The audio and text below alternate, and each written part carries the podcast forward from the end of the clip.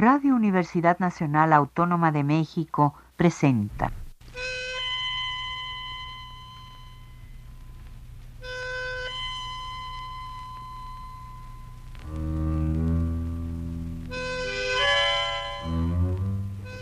Cien años de tango.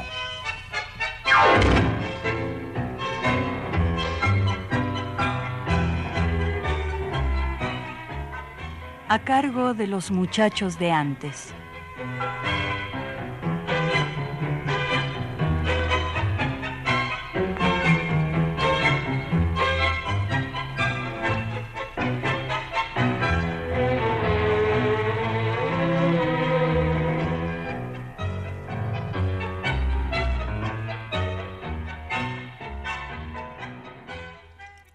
Buenas tardes, amigos tangueros de todos lados.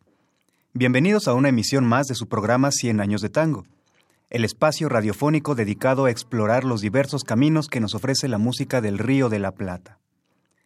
Yo soy Miguel García y los saludo en este tiempo de lluvias primaverales para sumergirnos en un tema que seguro les resultará interesante, los orígenes temáticos del tango canción. Algunos tópicos recurrentes en las letras de tango han sido modificados y han alcanzado grados de adecuación, transformación y actualización tan evidentes que incluso se han convertido en auténticos arquetipos, y a estas alturas en lugares comunes y mitos del tango. Durante la próxima hora revisaremos el antecedente literario más destacado, que es la obra del poeta argentino Evaristo Carriego, para notar cómo se fue formando el repertorio temático de las letras de tango y su evolución, desde el barrio visto como personaje hasta la construcción definitiva del poderoso arquetipo femenino de la milonguita.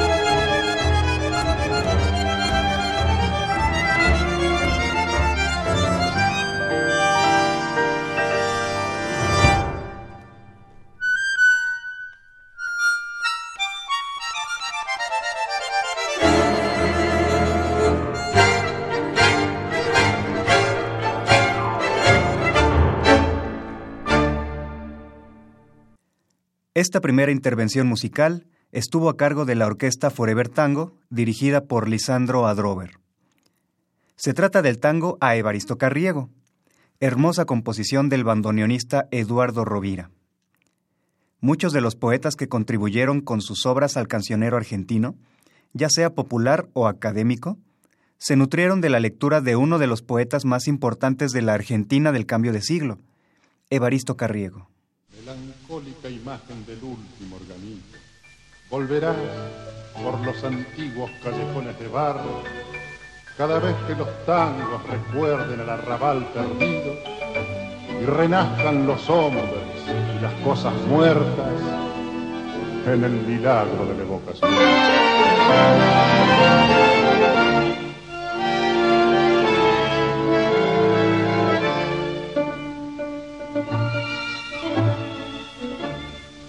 Ruedas embarradas del último organito vendrán desde la tarde buscando el arrabal. Con un caballo flaco y un rengo y un bonito y un coro de muchachas vestidas de percal. Con pasos apagados elegirá la esquina donde se mezclen luces de luna y almacén para que bailen valses detrás de la hornacina la pálida marquesa y el pálido marqués.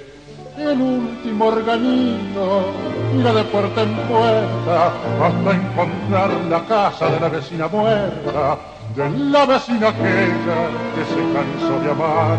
Y así molerá tango para que llore el ciego, el ciego inconsolable del verso de Carriego, que fuma, fuma y fuma sentado en el umbral.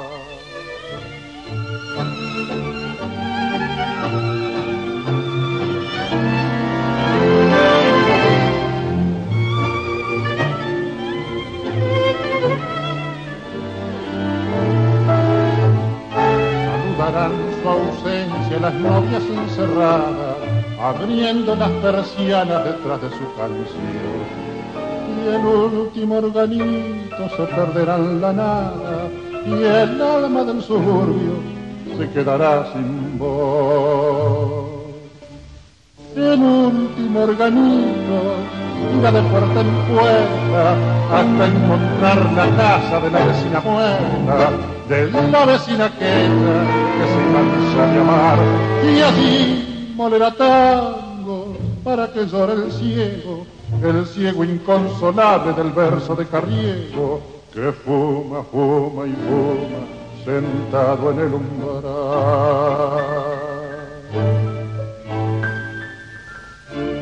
Que fuma,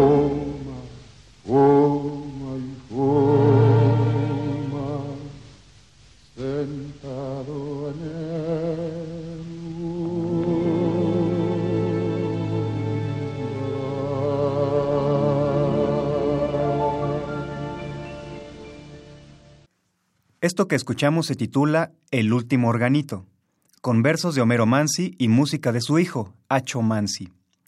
Lo interpretó la orquesta de Aníbal Troilo y la voz de Edmundo Rivero. El académico lunfardo Luis Soler Cañas comenta lo siguiente.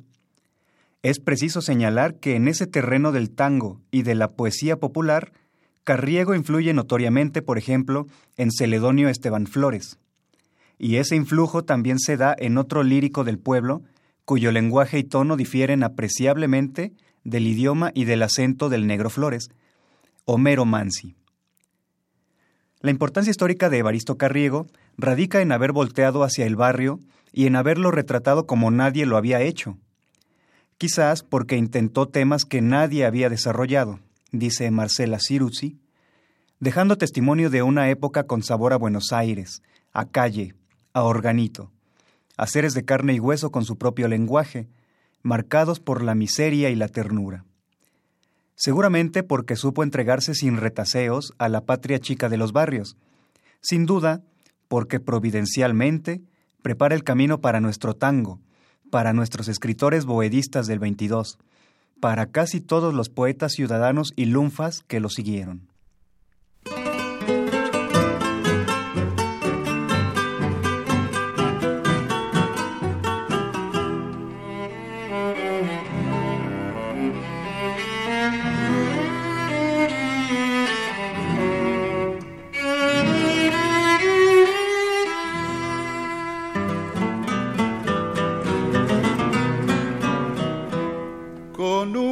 Lazarillo llegas por las noches trayendo las quejas del viejo violín y el medio del humo parece un fantoche, tu rara silueta de flaco rocín, puntual parroquiano tan viejo y tan ciego, al ir destrenzando tu eterna canción, pones en las almas recuerdos añejos y un poco de risa mezclas al alcohol.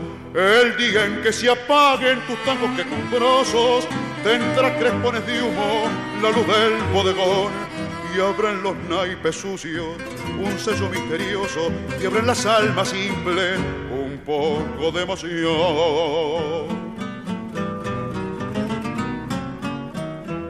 Pareces un verso del loco carriego, pareces el alma del mismo violín, puntual parroquiano, tan viejo y tan ciego, tan lleno de risa, tan lleno de spleen.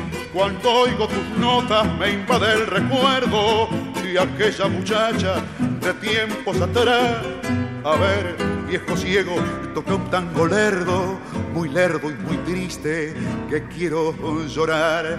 El día en que no se oiga la voz de tu instrumento, cuando dejes los huesos debajo de un portal, los bardos jubilados, sin falso sentimiento, con una canzoneta te harán el funeral. Pareces un verso del loco carriego pareces el alma del mismo violín, puntual parroquiano, tan viejo y tan ciego, tan lleno de risa, tan lleno de spleen. Cuando oigo tus notas me invade el recuerdo de aquella muchacha de tiempos atrás. A ver, viejo ciego, toca un tango lerdo, muy lerdo y muy triste, que quiero llorar. Esto se llamó Viejo Ciego, poema de Homero Mansi musicalizado por Cátulo Castillo y Sebastián Piana, interpretado por Jorge Vidal. A continuación, amigos, quiero que escuchen tres estrofas del poema A Colombina en Carnaval, que consignó Evaristo Carriego en su libro Misas herejes, del año 1908.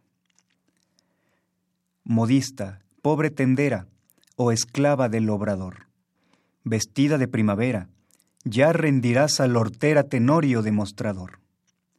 Flor que aroma el delincuente búcaro del cafetín, loca máscara insolente que aguarda lisa, impaciente, su gallardo bailarín.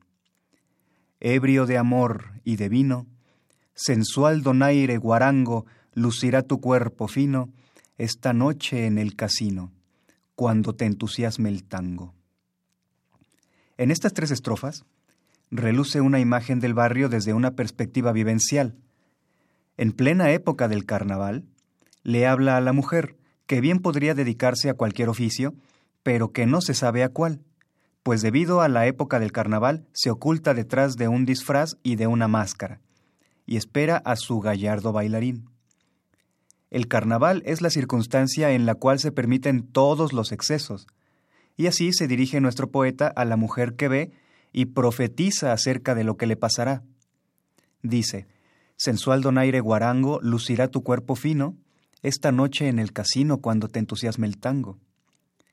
Tenemos una relación estrecha entre mujer disfrazada, es decir, que no se muestra tal cual es, el carnaval, que representa tanto la brevedad del placer como la intensidad del exceso, y el tango, esa danza sensual y nocturna que estaba vedada para las mujeres decentes.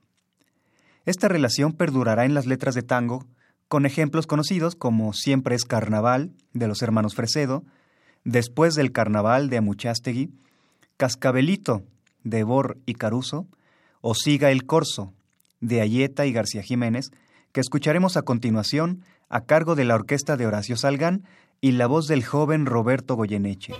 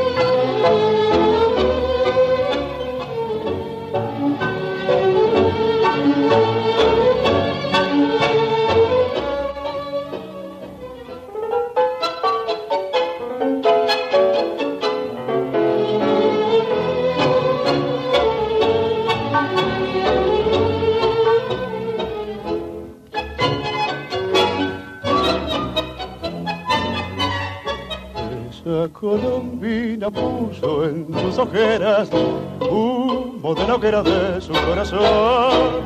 Aquella marquesa de la risa loca se pintó la boca por besar un clon. Cruza del palco hasta el coche, la serpentina, nerviosa y fina, como un pintoresco broche sobre la noche del carnaval.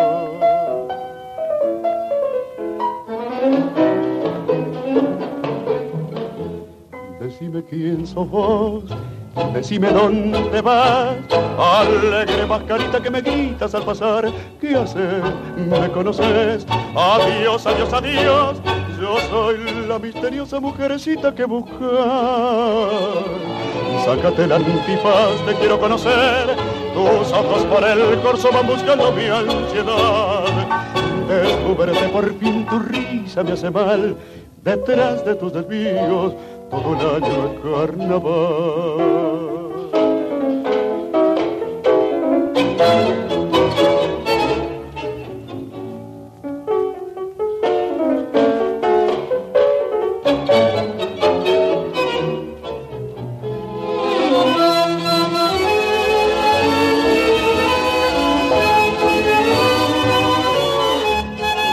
Descúbrete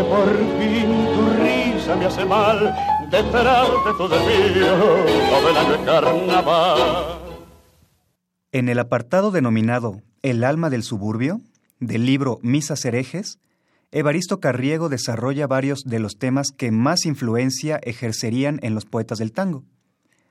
Oscar D'Angelo y otros alumnos de José Govelo señalaron en el poema carriegano El alma del suburbio no menos de 30 elementos literarios que el tango no tardaría en apropiarse organitos, conventillos, comadres, cantinas, trucadas, etcétera, etcétera, etcétera. Una toma fiel de su tiempo nos la deja en estos versos. En la calle la buena gente derrocha sus guarangos de cires más lisonjeros, porque al compás de un tango, que es la morocha, lucen ágiles cortes dos orilleros. Y aquí le niega la participación a la mujer, pues no es una pareja de hombre y mujer la que baila, sino dos hombres los que lucen ágiles cortes.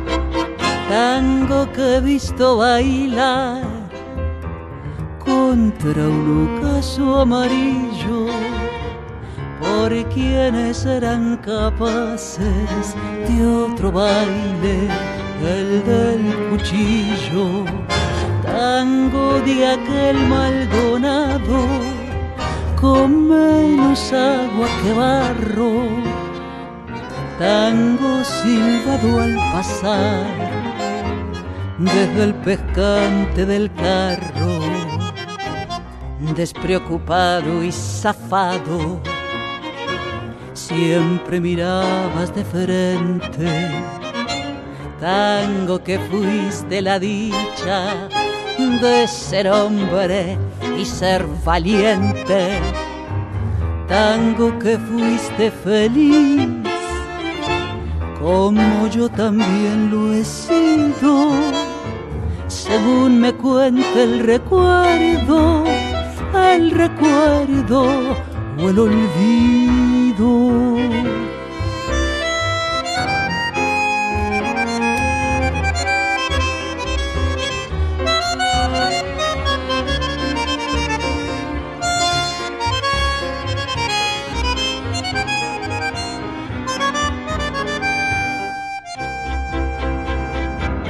Desde si ayer cuántas cosas a los dos nos han pasado las partidas y el pesar de amar y no ser amado. Yo habré muerto y seguirás orillando nuestra vida. Buenos Aires no te olvida, tango que fuiste y serás. Astor Piazzolla y Jorge Luis Borges, esa yunta brava rarísima, se unieron para crear este retrato de tango del siglo XIX que acabamos de escuchar. Alguien le dice al tango, interpretado por Liliana Barrios, acompañada por el conjunto de Juan Carlos Cuachi. En el libro de Carriego La canción del barrio, publicado póstumamente, se lee esta joya titulada El casamiento. El tío de la novia, que se ha creído obligado a fijarse si el baile toma buen carácter, afirma medio ofendido que no se admiten cortes ni aun en broma. Que la modestia a un lado, no se le pega ninguno de esos vivos, seguramente, la casa será pobre, nadie lo niega. Todo lo que se quiera, pero decente. Y continuado entonces del mismo modo, prohíbe formalmente los apretones, compromisos, historias y sobre todo, conversar sin testigos en los rincones. Esta maravilla de estrofas nos dan pista de lo que las familias pensaban del tango, y no solo del tango, sino del, del tango con corte, si tenemos en cuenta el poema anterior, en el que lucen ágiles cortes dos orilleros, nos daremos cuenta de que en esa época el tango bailado con corte entre hombres en público era aceptado, o al menos tolerado, pero no entre hombre y mujer. Restricción femenina por motivos de artificial decencia, pues como sostenía el poeta francés Jean Richepin, dicen también que el tango no es honesto, que adopta posturas indecentes, el tango es honesto o deshonesto según está el que lo baila. Carriego interpela a una chica distraída en otro de sus poemas, Tu secreto. De todo te olvidas. Anoche dejaste aquí sobre el piano, que jamás ya tocas, un poco de tu alma de muchacha enferma, un libro vedado de tiernas memorias. Íntimas memorias. Yo lo abrí al descuido y supe sonriendo tu pena más honda, el dulce secreto que no a nadie interesa saber que me nombras. Ven, llévate el libro, distraída, llena de lúcida ensueño, romántica loca. Dejar tus amores ahí sobre el piano, de todo te olvidas, cabeza de novia. Este poema fue tomado por Enrique Cadícamo para recrear el tópico en su tango De todo te olvidas, con música de Salvador Merico, que escucharemos a continuación, interpretado por la orquesta de Ricardo Tanturi y la voz de Osvaldo Ribó.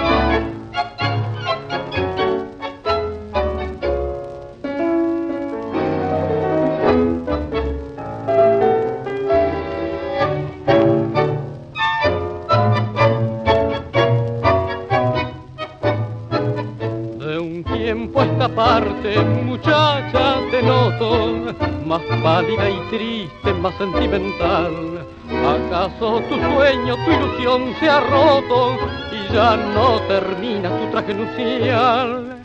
Qué pena te embarga porque ya no ríes con ese derroche de plata y cristal. ¿Por qué tantas sombras? ¿Por qué no sonríes?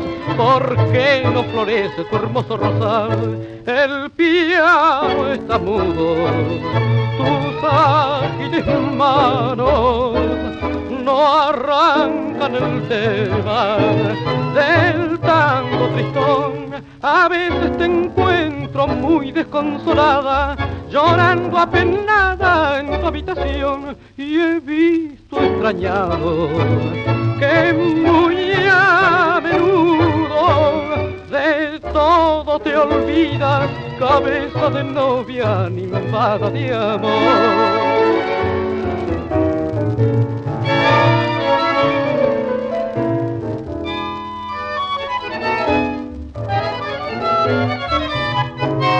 A veces te encuentro muy desconsolada, llorando en tu habitación y he visto extrañado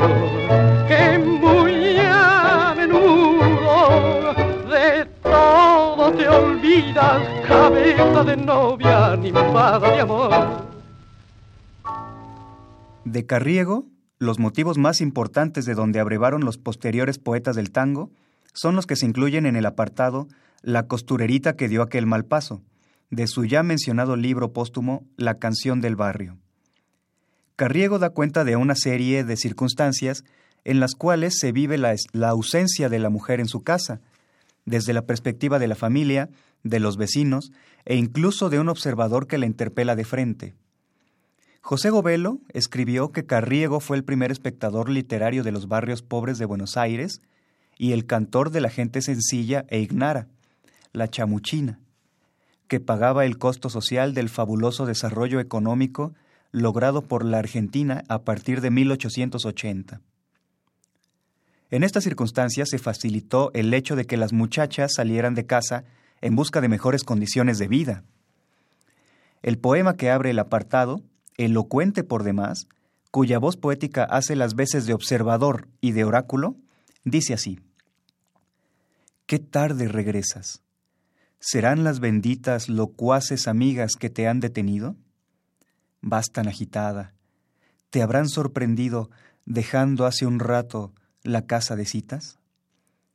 Adiós, morochita. Ya verás, muchacha, cuando andes en todas las charlas caseras. Sospecho las risas de tus compañeras diciendo que pronto mostraste la hilacha. ¿Y si esto ha ocurrido? que en verdad no es poco? Si diste el mal paso, si no me equivoco, y encontré el secreto de esa agitación, ¿quién sabrá si llevas en este momento una duda amarga sobre el pensamiento y un ensueño muerto sobre el corazón? Algunos poetas del tango, por costumbre o por convicción, siguieron el esquema de pintar a la mujer caída, a la que dio el mal paso, y reflexionar acerca de su situación, para al final hacer visible su dolor oculto. Un ejemplo de esto lo podemos encontrar en el tango Callejera, donde Cadícamo le increpa, Callejera, callejera, ¿a dónde irás a parar? Pero que al final revela, en el fondo de tu almita, una pena sepultas. Nos dice el erudito Juan Pinto, Evaristo Carriego, desintoxicado de un fácil modernismo, descubre suburbios porteños, incorporando a nuestra poesía un sabor nuevo. La vereda, que acoge su paseo cotidiano, es mucho más cálida que una misa hereje, y las desvalidas princesas son desplazadas por la costurerita que dio aquel mal paso. El famoso mal paso fue un importante aporte de Carriego a la letrística del tango. En el poema de La costurerita que dio aquel mal paso, el poeta especifica y lo peor de todo, sin necesidad. Con esto, queda clara la causa más frecuente por la cual observó que las chicas abandonaban el hogar en aquella época, la necesidad. Las malas mujeres no tenían necesidad y aún así lo hacían.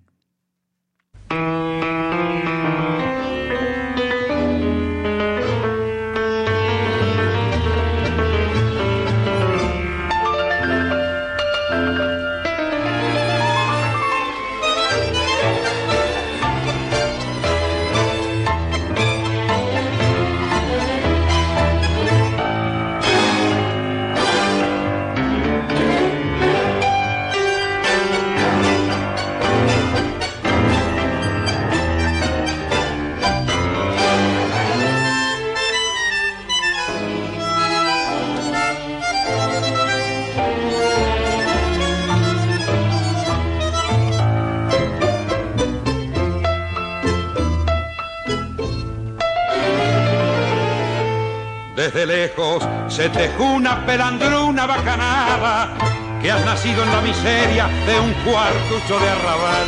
Porque hay algo que te vende yo, no sé si es la mirada, la manera de sentarte, de charlar, de estar parada, o ese cuerpo acostumbrado a las pinchas de percal ese cuerpo que hoy te marca los compases tentadores al cantombe de algún tango en los brazos de un buey gil mientras triunfa tu silueta y tus trajes de colores entre risas y piropos de muchachos seguidores entre el humo de los puros y el champagne de Armenonville es mentira, no fue un guapo, aragán ni prepotente, ni un capicio veterano el que al vicio te largó.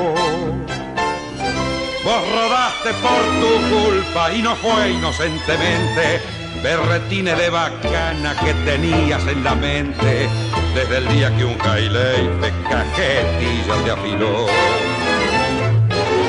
Siempre vas con los otarios a tirarte de bacana a lujosos reservados del Petit o del Juliet. Y tu vieja, pobre vieja, lava toda la semana a poder parar la olla con pobreza franciscana en el viejo conventillo alumbrado a que no sé. Yo me acuerdo, no tenías casi nada para ponerte. Hoy usas actuar de seda con rosita rococo. Me revienta tu presencia, pagaría por no verte. Si hasta el nombre te han cambiado como ha cambiado tu suerte, ya no sos mi Margarita, ahora te llaman. Oh, Margot.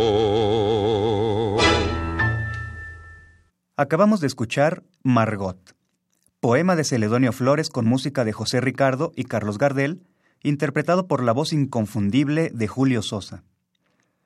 Menciona Luis Soler Cañas que se descubre a su turno el mundo de la pobreza honrada y humillada, las fronteras del bajo fondo, porque la nota social que de alguna manera se da en Carriego también aparecen Celedonio Flores y Raúl González Tuñón, hasta Ibáñez y de la Púa. Una expresión artística de tipo popular requiere que el pueblo se identifique con ella para hacerla suya. La mujer que, como dice Juan Pinto, ya no es la desvalida princesa del modernismo de Rubén Darío, sino que encarna a la costurerita o a la chica necesitada, es el germen de la que después sería llamada percanta en el tango de Castriota y Contursi Mi Noche Triste, y posteriormente Mi Longuita. Vayamos a la música con Adriana Varela, acompañada por el bandoneón de Leopoldo Federico.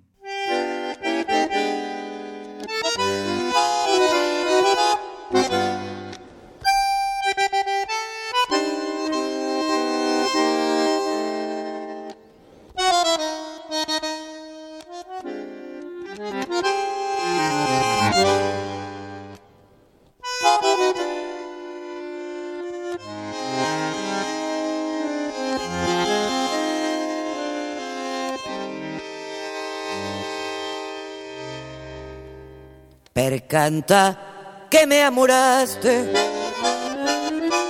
en lo mejor de mi vida, dejándome el alma herida y espinas en el corazón, sabiendo que te quería, que vos eras mi alegría y mi sueño abrazador.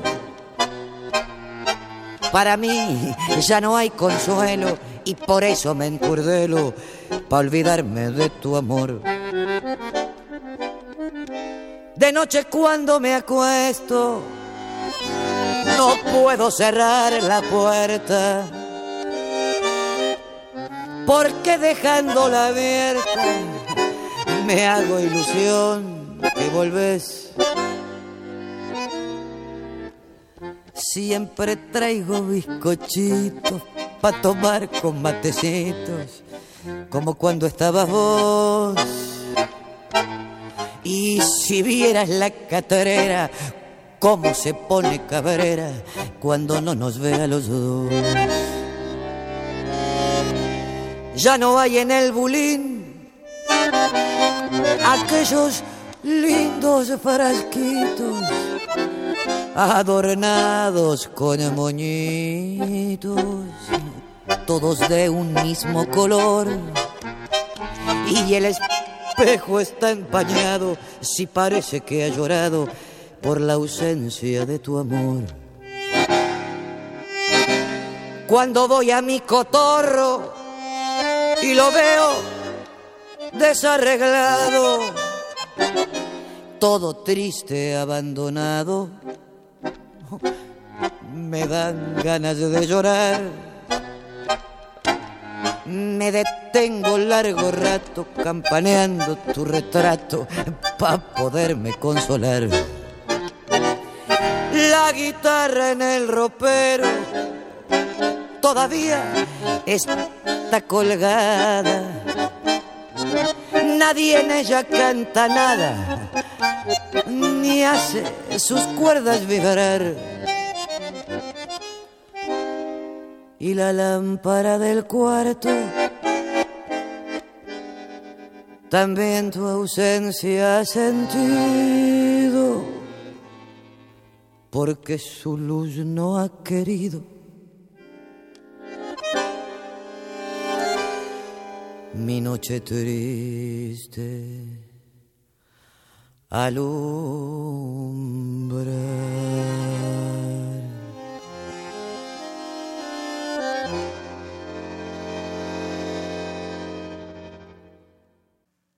Desde la aparición de Mi Noche Triste, se traza un patrón hasta entonces inédito, la queja del hombre por el abandono de la mujer.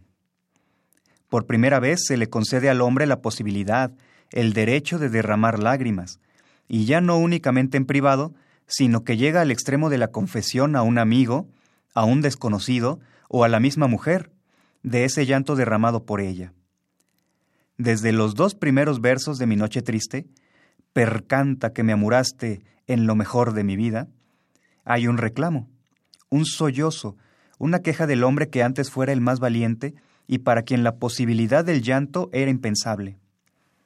Ya sentado el precedente de la primera letra de Tango Canción, se fue dando un proceso en el que el modelo de la costurerita propuesto por Evaristo Carriego empezó a ser, superado, y que devino en otras formas de señalar la caída moral de la mujer.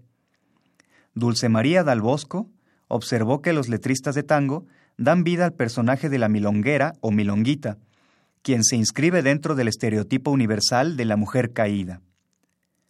Tal como la configuran las letras de tango, podríamos definir a la milonguera como la muchacha que, seducida por la posibilidad de mejorar su situación material, económica y o social, abandona su barrio para trabajar en los cabarets del centro de la ciudad como copera, y bailarina, llegando en ocasiones a ejercer la prostitución.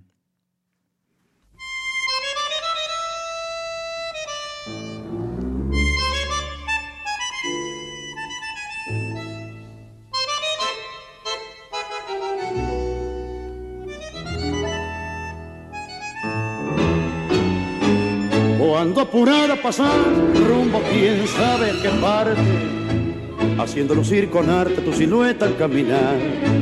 Va diciendo ese taquear que tenés de milonguera, callejera, callejera, ¿a dónde irás a parar? Y ese pinche que llevas no concuerda con tu cuna. Pobre mina pelandruna, hecha de seda y percal. En fina copa de cristal y más ricos licores, y entre tantos resplandores se encandila tu arrabal callejera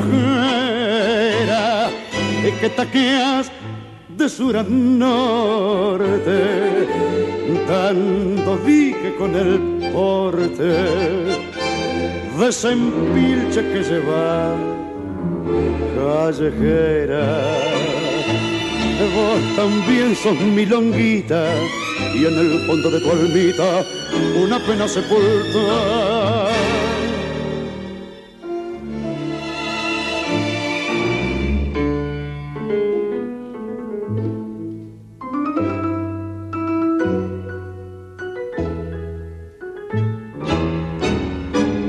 Triunfa tu gracia, ya sé, y en los rondines nocheros sos de los muebles diqueros el que da más relumbrón Despilfarras tentación, pero al final callejera, cuando estés vieja y fulera, tendrás muerto el corazón, seguido más, eh, derrocha tus abriles por la vida, fascinada y engrupida por las luces del pigal. Que cuando empiece a tallar el invierno de tu vida, notarás arrepentida que has vivido un carnaval callejera que taqueas de sur a norte tanto dique con el corte de que lleva callejera vos también son mi longuita y en el fondo de tu almita una pena sepultar. El tango que acabamos de escuchar se titula Callejera, de Fausto Frontera y Enrique Cadícamo, en voz de Roberto Goyeneche. Acerca del término milonguita, Francisco García Jiménez comenta que el apodo le cupo a todas aquellas muchachitas suburbanas de buen ver y resbalosa coquetería que abandonaron el taller o la fábrica encandiladas por una falsa vida de lujo y placer. Habían hecho la primera escuela del baile sensual en la sociedad recreativa de su barrio, enlazadas al muchacho de su condición y enhebrado con él un sencillo idilio. Atraídas por las luces del centro, hicieron pronta profesión de la habilidad tanguista por un pendiente que llevaba al cabaret. ¿Cómo podía imaginar Evaristo Carriego que su costurerita que dio aquel mal paso habría de señalar el traspié inicial de tantas descarriadas heroínas de la canción porteña. Y luego Lidia Ferrari cuestiona. Cae arrastrada por la tentación del baile, por las luces del centro, por el dinero de un bacán. No ha decidido su destino, y para colmo de males siempre la llevan por el mal camino. Pero nos preguntamos, ¿les habrá ido tan mal? ¿Quién afirma que se trataba de malos pasos? ¿Alguien sabe si la milonguita, la pelandruna bacanada, la flor de fango, se arrepintieron o renegaron del paso que dieron?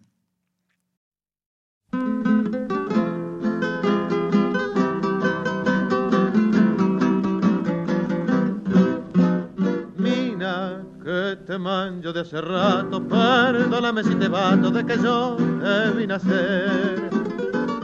una fue un conventillo, alumbrado que no sé. Justo a los 14 abriles te entregaron a la farra las delicias del gotar. Te gustaban las alhajas, los vestidos a la moda y las farras de champán.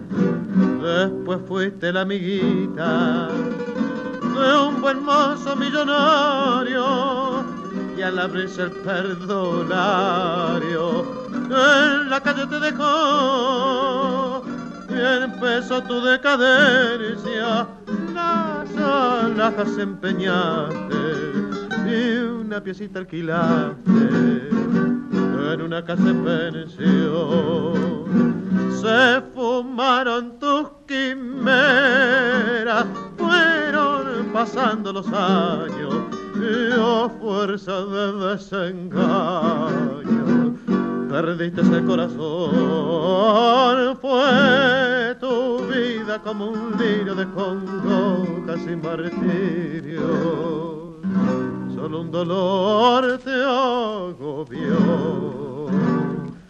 No tenías en el mundo ni un consuelo, el amor de madre te faltó Fuiste una flor en el fango y las delicias del tango te arrastraron a este fin. Los amigos te engrupieron y ellos mismos te perdieron noche a noche en un vestir. Mira que te manjo de hace rato, perdóname si te mato de que yo te vi nacer tu cuna fue un conventillo, alumbrado que lo sé. Justo a los 14 abriles te entregaron a la farra la delicia del gotán. te gustaban las alhajas, los vestidos a la moda y las farras de champán. Esto fue Flor de Fango, de Pascual Contursi y Augusto Gentile, interpretado por Charlo. Los elementos de análisis con los que contamos hasta el momento nos permiten detectar el proceso que sufrió un tema propuesto por Evaristo Carriego, como es el de la costurerita que dio el mal paso, hasta convertirse en el arquetipo de la milonguita. En una época, las mujeres tuvieron que salir de casa y buscar la forma de subsistir. Esas mujeres tenían dos caminos. El correcto, trabajar en un taller o una fábrica. El incorrecto, tomar la vida fácil de ser mantenidas por un adinerado o prostituirse. Caían en el ambiente de noche, tango y cabaret, aunque hubo quienes no cayeron por necesidad, sino por ingenuidad, o por decisión propia en busca de la satisfacción de una ambición de lujos y placer. Aquellas que accedieron a esa vida nocturna fueron llamadas milonguitas, mismas que sirvieron de blanco para críticas duras, juicios morales, compasión, cuestionamientos, señalamientos. Por supuesto, la generalidad es que fueran malvadas, aunque conservaran dejos de nostalgia por su vida de familia que no tendrían más. Superado el prejuicio de que todas son malas y dan muy mal pago, como reza Manuel Romero en Tomo y Obligo, se integraron a un medio en el que compartieron responsabilidades con el hombre, llegaron a ocupar un lugar a la par que él. Es decir, queda demostrado cómo el arte, en este caso la poesía popular, retrata las maneras de pensar de su época y queda como registro perenne de los procesos sociales de los que es testigo.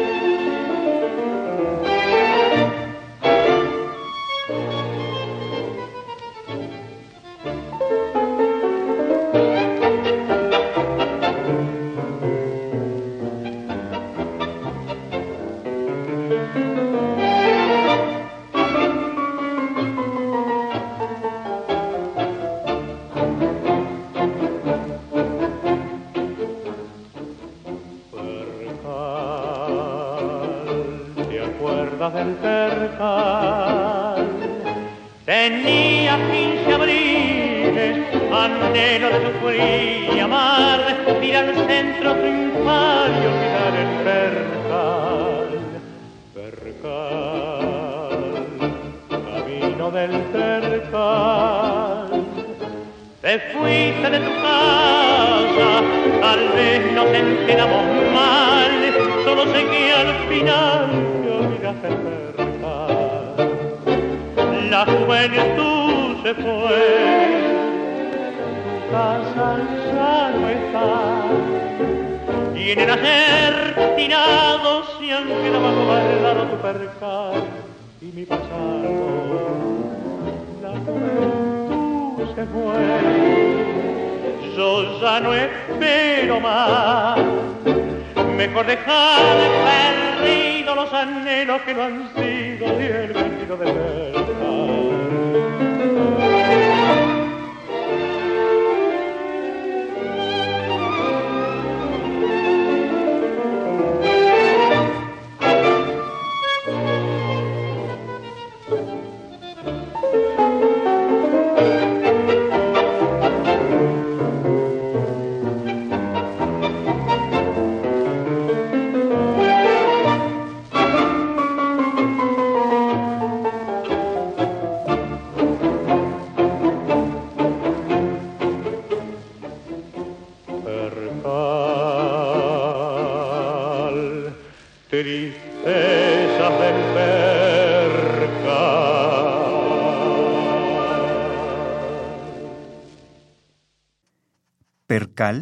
De Domingo Federico y Homero Expósito, en la versión de Aníbal Troilo con Francisco Fiorentino. Homero Expósito actualiza un recurso, la imprecisión del chisme, del rumor de vecinos, tan usado por Carriego cuando dice, te fuiste de tu casa, tal vez nos enteramos mal. Aparece quizás como elemento principal el tema carriegano de la chica ausente, hija de familia que se fue y no ha vuelto, tema del cual Carriego hizo toda una historia de barrio en una serie de poemas con unidad temática. El leitmotiv se coloca en la incertidumbre, en la tristeza y en la ansiedad, en esa lucha de sentimientos de la familia que ama a la niña que se fue y se debate entre la vergüenza, la deshonra y el amor que le profesa. En el poema No te veremos más, se puede percibir un reproche cariñoso. No puedes negar que eres una desamorada. Te vas así, tranquila y sin remordimiento. En otro sitio, se nota cómo la familia disimula su desencanto o se esconde detrás de largos e incómodos silencios al ver que ella no vuelve. El silencio se vuelve cada vez más molesto. Una frase que empieza se traduce en un gesto de impaciencia, la espina de, esa preocupación. Y cuando llega el viejo, que salió hace un instante, en todas las miradas fijas en su semblante, hay una temerosa, larga interrogación. Y el ciclo de la muchacha ausente queda concluido con la vuelta de Caperucita, que dice, Los menores te extrañan todavía y los otros verán en ti la hermana perdida que regresa. Puedes quedarte, siempre tendrás entre nosotros, con el cariño de antes, un lugar en la mesa. Ella volvió volvió. Ese feliz regreso de la chica no siempre se le concedió en las letras de tango. Sin embargo, en Los Cosos de Alao, la chica vuelve y con un niño. De pronto se escucha el rumor de orquesta. Es que están de fiesta los cosos de Alao. Ha vuelto la piba que un día se fuera cuando no tenía quince primaveras. Hoy tiene un purrete y lo han bautizado. Por eso es que bailan los cosos de Alao. Escuchemos este tango de José Canet y Marcos La Rosa, interpretado por Lisette Grosso.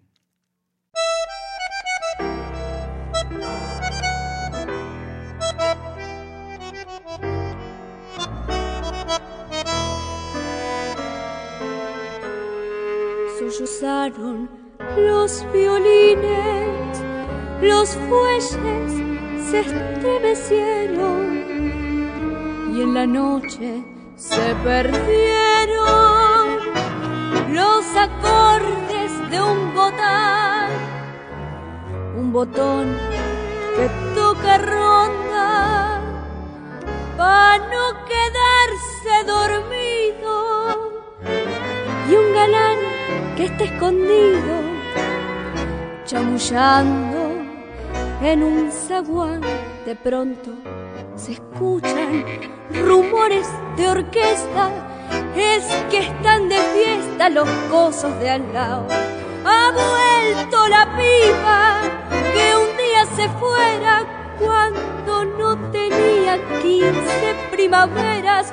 Hoy tiene un currete y lo han bautizado. Por eso es que bailan los cosos de al lado.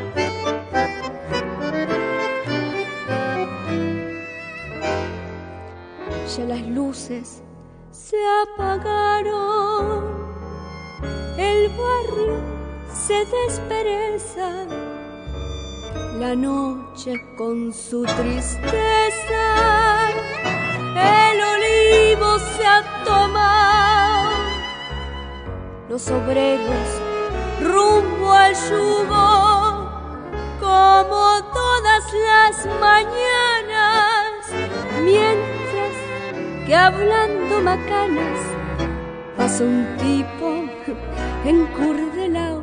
De pronto se escuchan rumores de orquesta.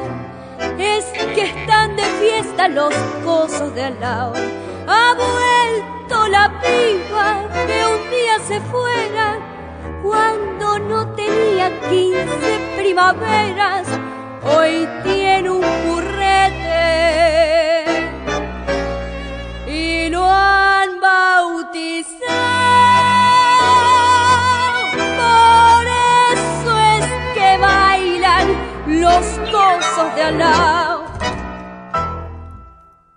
Así terminamos este programa, amigos. Espero que les haya resultado interesante o al menos entretenido. Los invito a acudir a la cita con el tango la próxima semana por la señal de Radio Universidad en su programa 100 años de tango. Recuerden que si tienen algún comentario, pueden escribirme a la dirección electrónica miguel@tango.com.mx o comunicarse al número 55 12 31 85 64. En los controles técnicos contamos con el señor Miguel Ángel Ferrini. Yo soy Miguel García y les deseo un excelente domingo. Buenas tardes. Radio Universidad Nacional Autónoma de México presentó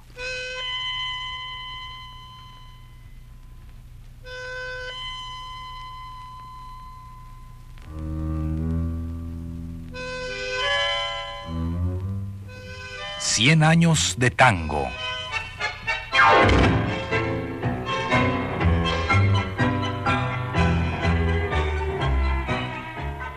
A cargo de los muchachos de antes.